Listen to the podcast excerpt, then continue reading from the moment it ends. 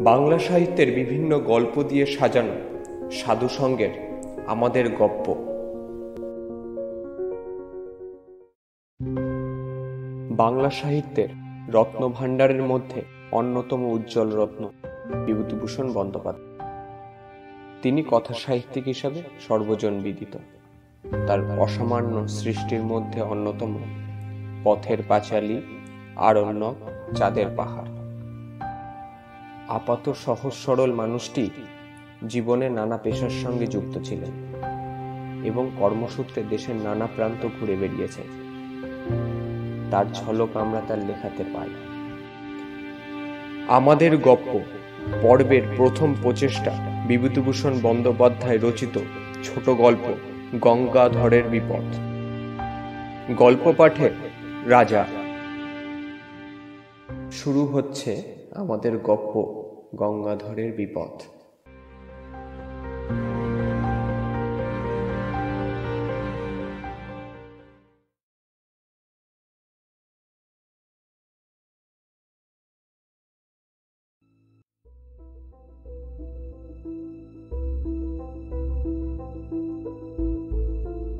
অনেকদিন আগের কথা। কলকাতায় তখন ঘোড়ার ট্রাম চলে। সে সময় মশলা পোস্তায় গঙ্গাধর কুণ্ডু, ছোটোখাটো একটা মশলার দোকান। গঙ্গাধরের দেশ হুগলি জেলা, চাপাডাঙ্গার কাছে। অনেক দিনের দোকান। যে সময়ের কথা বলছি, গঙ্গাধরের বয়স তখন পঞ্চাশের উপর। কিন্তু শরীরটা তার ভালো যাচ্ছিল না। নানা রকম অসুখে ভুগত প্রায়। তার উপর ব্যবসায় কিছু লোকসান দিয়ে লোকটা একেবারে মুর্শে পড়েছিল দোকান ঘরের ভাড়া দু মাসের বাকি, মহাজনের দেনা ঘাড়ে দুপুরবেলা দোকানে বসে থেলো কুকু হাতে নিয়ে নিজের অদৃশ্যের পথে ভাবছিল, আজ আবার সন্ধ্যের সময় গোমস্তা ভাড়া নিতে আসবে বলে শাসিয়ে দিয়েছে। কি বলা যায় তাকে? এক পুরনো পরিচিত মহাজনের কথা তার মনে পড়ে গেল। তার নাম খোদাদত খা পেশোয়ারি মুসলমান, মেটে বুরুজে থাকে। আগে গঙ্গাধরের লেনদেন ছিল তার সঙ্গে। কয়েকবার টাকা নিয়েছে শোধও করেছে। কিন্তু সুদের হারটা বড় বেশি বলে ইদানিং বছর কয়েক গঙ্গাধর সেদিকে যায়। ভেবেচিন্তে সে মেটে বুরুজেই রওনা হলো। সুদ বেশি বলে আর উপায় কি? টাকা না আনলে নয় আজ সন্ধ্যের মধ্যে। মেটে বুরুজে গিয়ে খোদাদাত খায়ের নতুন বাসা খুঁজে বার করতে টাকা নিতে দেরি হয়ে গেল। খিদিরপুরের কাটিগঙ্গা পার হয়ে এসে ট্রাম ধরবে। হনহন করে হেঁটে আসছে। এমন সময় একজন লোক তাকে ডেকে বলল, এ সাহেব ইদার শুনিয়ে তো যারা। সন্ধে হয়ে গিয়েছে। যেখান থেকে লোকটা তাকে ডাকলে, সেখানে কতগুলো গাছপালায় বেশ একটু অন্ধকার। স্থানটা নির্জন, তার উপর আবার তার সঙ্গে রয়েছে টাকা। গঙ্গাধরের মনে একটু সন্দেহ যে না হলো, এমন নয়। কিন্তু উপায় নেই, লোকটা এগিয়ে ওই গাছগুলোর তলায় সে যেন তার প্রতীক্ষাতেই দাঁড়িয়েছিল লোকটা খুব লম্বা। মাথার ঝাঁকড়া চুল ঘাড়ের উপর পড়েছে। মুখটা ভালো দেখা যাচ্ছে না। পরনে ঢিলে ইজের ও আলখেল্লা। সে কাছে এসে সুর নিচু করে হিন্দিতে ও ভাঙা বাংলা মিলিয়ে বললে বাবু, সস্তায় মাল কিনিবেন? গঙ্গাধর আশ্চর্য হয়ে বললেন, কি মাল? লোকটা চারিদিকে চেয়ে বললে এখানে কথা হবে না বাবু, পুলিশ ঘুরছে, আমার সঙ্গে আসুন।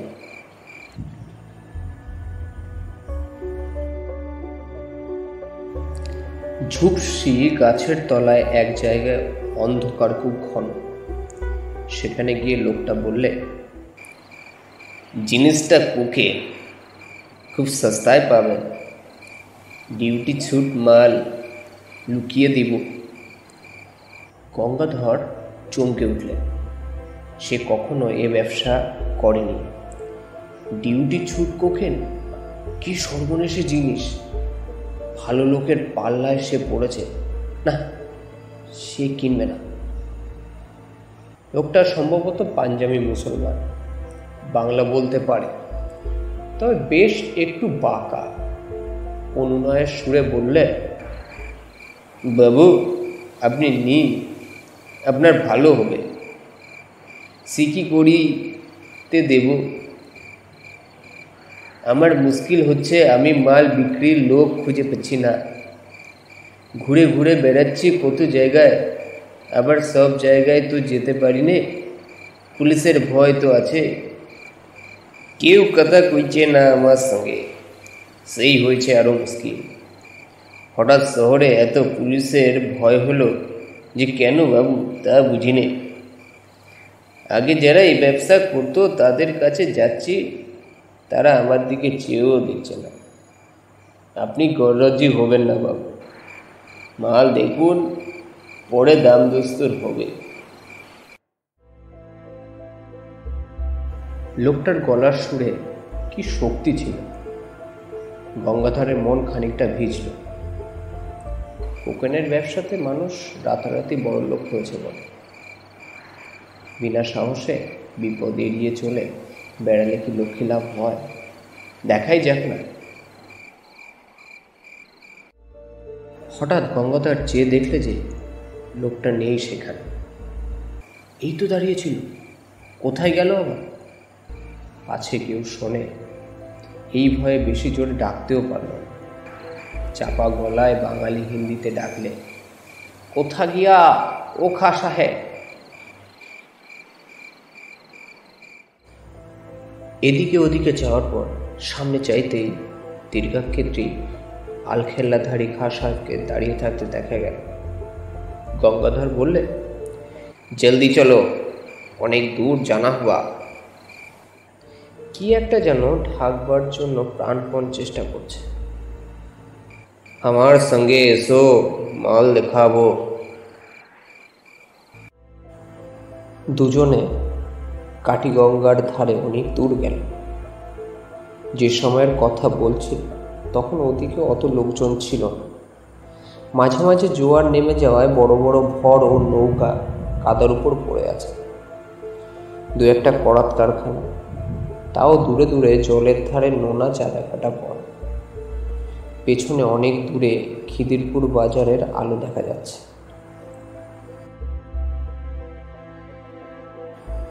পথে যেতে যেতে খাঁ সাহেব একটা বড় অদ্ভুত প্রশ্ন করল গঙ্গাধরের দিকে চেয়ে বললে, আমায় দেখতে পাচ্ছ তো? কেন পাবো না? এমন বয়স এখনও হয়নি যে এই সন্ধেবেলাতেই চোখের ঠাওর হবে না।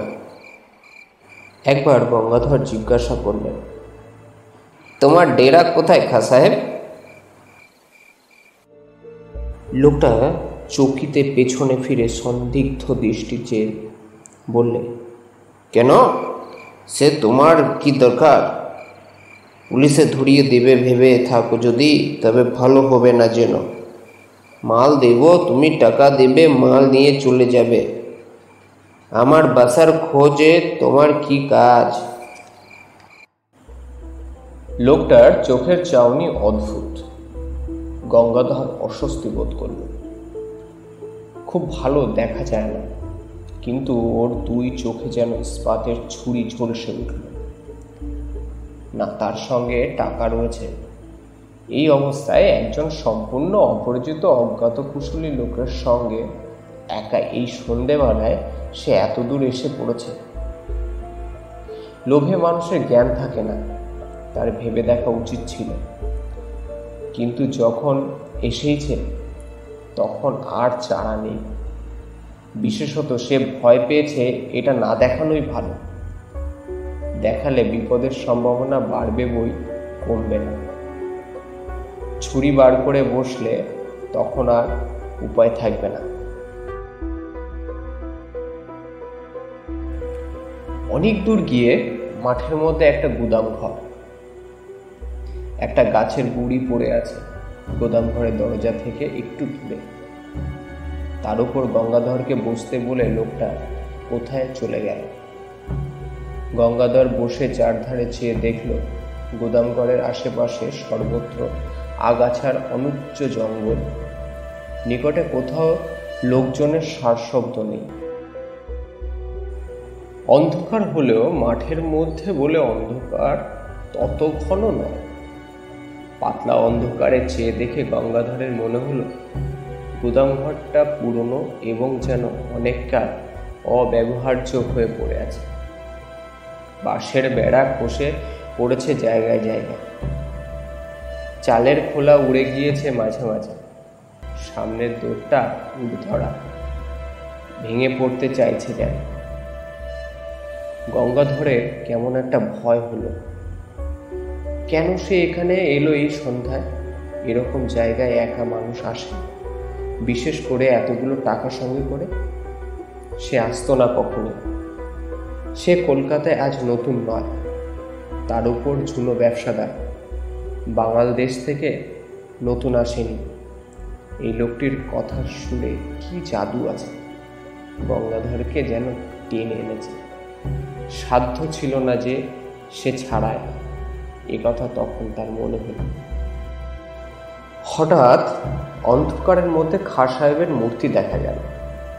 লোকটার যাওয়া আসা এমন নিঃশব্দ ও এমন অদ্ভুত ধরনের যে মনে হয় অন্ধকার ওর চেহারা মিলে গিয়েছিল।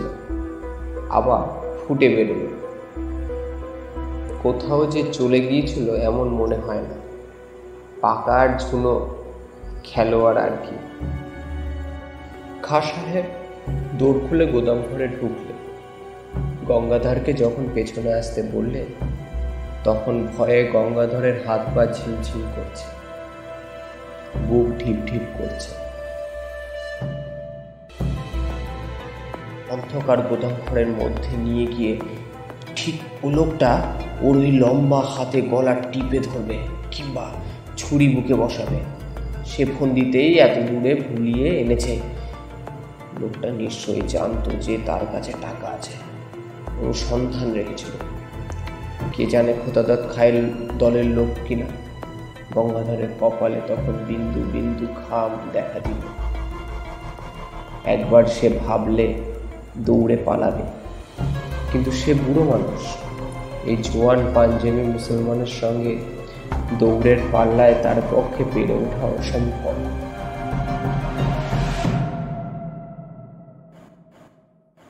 কলের পুতুলের মতো গঙ্গাধর গোদাম ঘরের মধ্যে ঢুকল। আশ্চর্য গুদামের ওদিকে দেওয়ালটা যে একেবারে ভাঙা। গোদামের সর্বত্র দেখা যাচ্ছে সেই অস্পষ্ট অন্ধকার। এক জায়গায় দুটি খালি পিপে ছাড়া আর কোথাও কিচ্ছু নেই। মাকড়সার জাল সর্বত্র। অন্ধকারে দেখা যায় না বটে, কিন্তু নাকে মুখে লাগে। একটা কীরকম ভ্যাবসা গন্ধ গুদামের মধ্যে। মেঝেটা স্যাঁতসেতে কতকাল এর মধ্যে যেন মানুষ ঢোকেই এদিকে আবার খাসায় কোথায় গেল? লোকটা থেকে থেকে যায় কোথায়? অল্পক্ষণ, মিনিট দুই হবে। কেউ কোথাও নেই। শুধু গঙ্গাধর একলা। আবার সেই ভয়টা হলো। কেমন? এত ধরনের ভয় যেন বুকের রক্ত হিম হয়ে যাচ্ছে। এই বা কীরকম ভয়? আর গোদাম ঘরটার মধ্যে কনকনে ঠান্ডা হাওয়ায় যেন একটা স্রোত বইছে মাঝে মাঝে। মিনিট দুই পরেই খা সাহেব এই তো আধ অন্ধকারের মধ্যে সামনে দাঁড়িয়ে। হঠাৎ একটা অদ্ভুত কথা বললে খা সাহেব বললে, তুমি কালা নাকি? এতক্ষণ কথা বলছি, শুনতে পাচ্ছ না? কথার উত্তর দিচ্ছ না কেন? কোকেন যে জায়গা আছে, বললাম, তা দেখতে পেয়েছ? সাবলের চার দিয়ে তুলতে বললাম, পিপে দুটো, হা করে সঙ্গের মতো দাঁড়িয়ে কেন? বারে এত কথা কখন বলেছে লোকটা? পাগল নাকি? গঙ্গাধর কেবল ভ্যাবাচাকা হয়ে গিয়েছে। মুড়ের মতো দৃষ্টিতে চেয়ে বলল কখন তুমি দেখালে কোকেনের জায়গা? কই কোথায় সাবল কথা বলতে বলতে গঙ্গাধর সম্মুখস্থ খা সাহেবের মুখের দিকে চাইল সঙ্গে সঙ্গে তার মনে হলো তার বিভ্রান্ত, বিমূঢ় আতঙ্কপূল দৃষ্টির সামনে খা সাহেবের মুখ, গলা, বুক, হাত পা, সারা দেহটা যেন চুর চুর হয়ে গুড়িয়ে পড়ছে। সব যেন ভেঙে বাতাসে উড়ে যাচ্ছে। খা সাহেবের প্রাণপণে দাঁত, মুখ খামটি করে বিষম মনের চোরে তার দেহের চূর্ণমান অনুগুলো যথাস্থানে ধরে রাখার জন্য চেষ্টা করছে। কিন্তু পেরে উঠছে। সব ভেঙে গেল, ঘুরিয়ে গেল, উড়ে গেল। এক, দুই, তিন, চার। আর কোথায় খা সাহেব? চারপাশের অন্ধকারের মধ্যে সে মিশিয়ে গিয়েছে। একটা ঠান্ডা কনকনে বাতাসের ঝাপটা এলো কোথা থেকে? সঙ্গে সঙ্গে গঙ্গাধর আর্তস্বরে চিৎকার করে গুদাম ঘরে স্যাঁতস্যাঁতে মেঝের উপর মূর্ছিত হয়ে পড়ে গেল।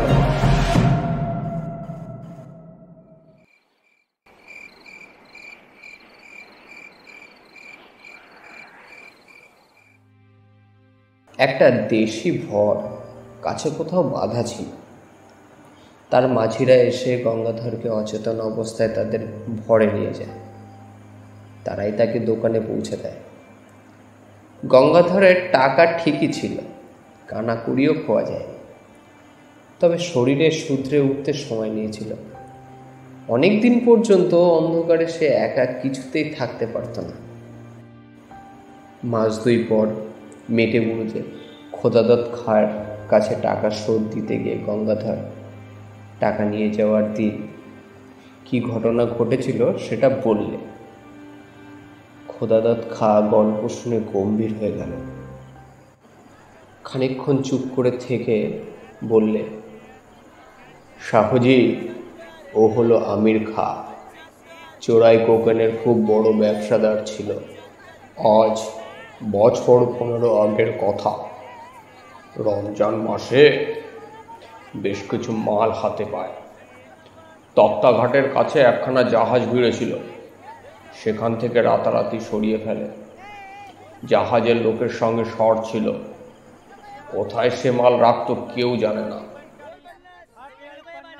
সেই মাসের মাঝামাঝি সে খুন হয়। কে বা কেন খুন করলে জানা যায়নি। কেউ ধরাও পড়েনি। তবে দলের লোকই তাকে খুন করেছিল, এটা বোঝা কঠিন নয়। এই পর্যন্তই আমি আমিরের ঘটনা জানি। আমার মনে হয় খা সেই থেকে ঘুরে বেড়াচ্ছে তার মাল বিক্রি করার জন্য। ওর পুরনো কোকেনের বাক্স হয়েছে দোচখের বোঝা। তা বাবু, সে গোদাম ঘরটা কোথায় তুমি দেখাতে পারবে? গঙ্গাধর অন্ধকারে কোথা দিয়ে কোথা দিয়ে সেখানে গিয়েছিল তা তার মনে নেই। মনে থাকলেও সে যেত না। পথে আস্তে আস্তে গঙ্গাধরের মনে পড়ল, পুরনো ভাঙা গুদাম ঘরটায় অস্পষ্ট অন্ধকারের মধ্যে আমির খায়ের মুখে সেই হতাশ, অমানসিক চেষ্টা করে হেরে যাওয়ার দৃষ্টিটা। হতভাগ্য এতদিনেও কি বুঝেনি সে মারা গিয়েছে? কে উত্তর দেবে? ভগবান তার আত্মাকে শান্তি দিন